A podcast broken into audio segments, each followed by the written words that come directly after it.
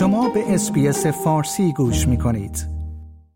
کودکان زیر پنج سال در استرالیا بیشتر در معرض خطر غرق شدن هستند و به طور متوسط سالانه 23 مرگ و 183 مورد بستری در بیمارستان ها در سراسر استرالیا گزارش می شود.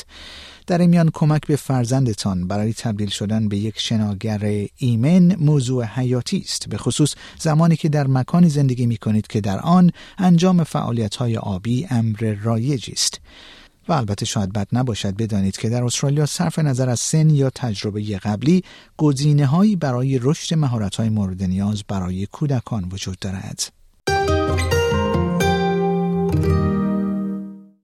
چه در ساحل یک رودخانه، یک دریاچه یا چه در استخر محلی شما بودن و بازی در اطراف آب بخشی جدایی ناپذیر از بزرگ شدن در کشوری مانند استرالیا یا به اصطلاح داون آندر است. اما متاسفانه غرق شدن کودکان اتفاقی است که هر سال رخ می دهد. سال 2022 شاهد افزایش نگران کننده در مراجعه کودکان به بیمارستان های سیدنی پس از یک حادثه غرق شدگی بود. این امر موجب هشدار مجدد کارشناسان شبکه بیمارستان های کودکان سیدنی و آمبولانس ایالت نیو شد. دکتر اس وی سونداپان جراح تروما در بیمارستان کودکان در منطقه وستمید در غرب سیدنی می‌گوید والدین باید از خطرات به ویژه در فصل تابستان آگاه باشند او گفت در فصل گرم مردم دوست دارند در آب باشند و این موضوع قابل درک است. استرالیا کشوری عاشق آب است. ما ورزش های آبی، سواحل و استخرهای خود را دوست داریم. ما فقط می خواهیم به مردم یادآوری کنیم که کودکان را در اطراف آب ایمن نگه دارند. اغلب اوقات ما فکر می کنیم که این اتفاق برای من نمی افتد. ما نباید این نگرش را داشته باشیم. این اتفاق ممکن است برای هر کسی بیفتد. You know, warm season, people like to be in water, understandable. You know, Australia is a water loving country. We love our water sports, uh, beaches and pools. And so we just want to make sure we're there in time to remind people to keep the children safe on water. Most times we think this won't happen to me. We should not have that attitude. This can happen to anyone, particularly in this young age group. All you need is a momentary loss of supervision غرق شدن علت اصلی مرگ کودکان زیر پنج سال در استرالیا است. دکتر سنداپان می‌گوید کودکان خردسال ممکن است پس از حوادثی که در آن تقریبا غرق می‌شوند نیز یک سری عواقب سلامتی را تجربه کنند. او گفت نکته منحصر به فرد در مورد کودکان در این گروه سنی این است که وقتی این اتفاق میافتد بسیار ساکت رخ می‌دهد آنها فقط زیر آب می روند بی سر و صدا و حتی بدون آنکه دست و پا بزنند. به همین دلیل است که بسیار بسیار مهم است که از این موضوع آگاه باشید و مراقب فرزندان خود در هنگام بودن در آب باشید. واضح است که می‌دانیم اگر آنها برای سه دقیقه یا بیشتر در زیر آب باشند احتمالا آسیب عصبی قابل توجهی خواهید داشت. اما حتی یک دوری کوتاه هم می‌تواند بر توانایی های یادگیری کودک تاثیر بگذارد. The unique thing about children in this age group is that when this happens, it's very silent.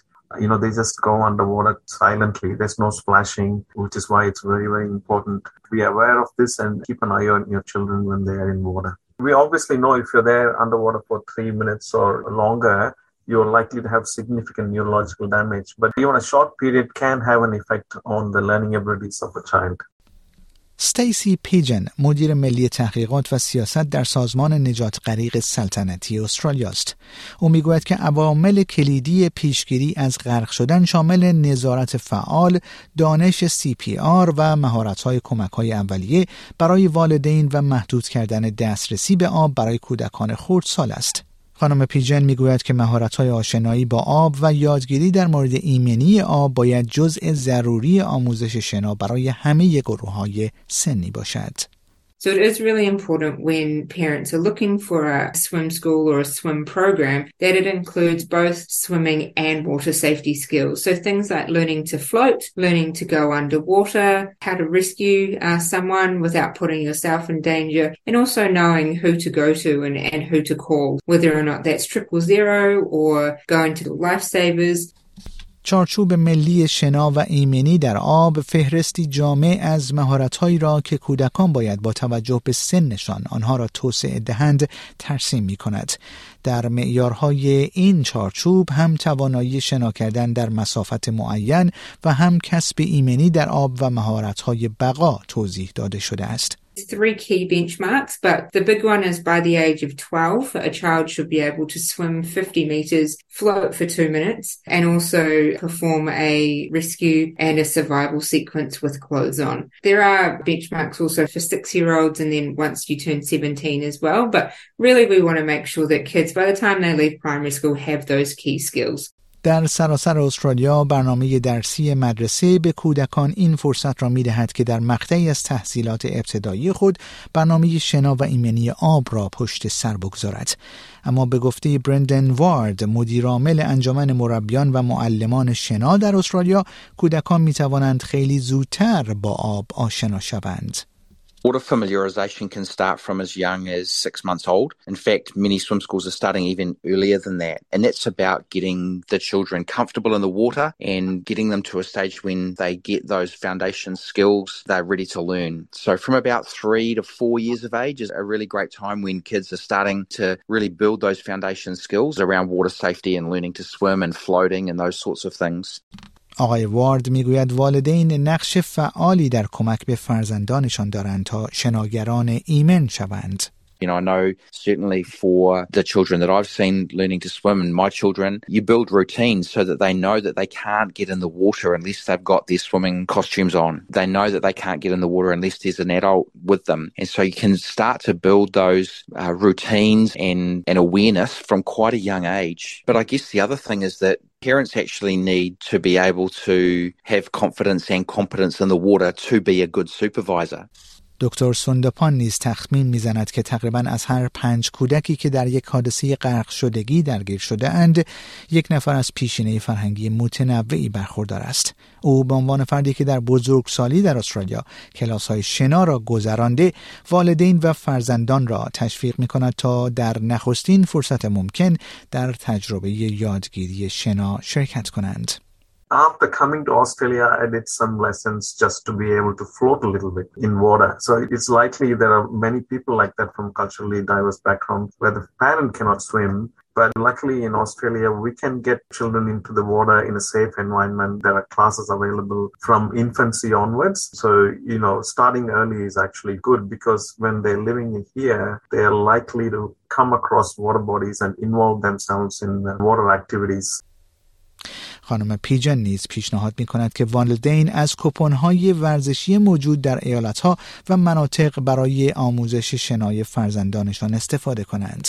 او گفت به عنوان مثال در نیو ساوت ولز با این های 200 دلاری اکتیو کیدز می توانند از آنها برای آموزش شنا استفاده کرد. For example, in New South Wales, where there's active kids vouchers, they can be used for swimming lessons. The first lap vouchers in New South Wales are for three to six year olds to access swimming and water safety lessons. And then the Northern Territory also offers swimming uh, vouchers for children under the age of five as well.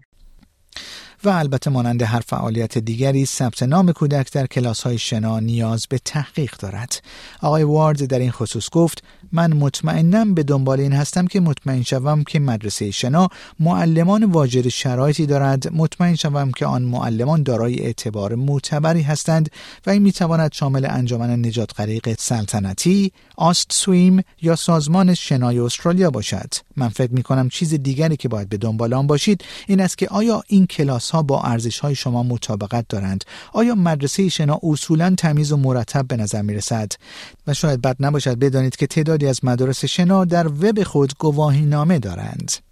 Certainly be looking to make sure that the swim school has got qualified teachers, make sure that those teachers have got a reputable accreditation. And that could be Royal Life Saving Society, Oswim, Swim Australia. There are a number of different providers of those qualifications. And I think the other thing to look for is does it suit your values? Does the swim school present itself well? Does it look clean and tidy? A number of swim schools have got testimonials on their websites. There's lots of things to look for, but yeah, I'd say probably the qualified teachers is the main thing.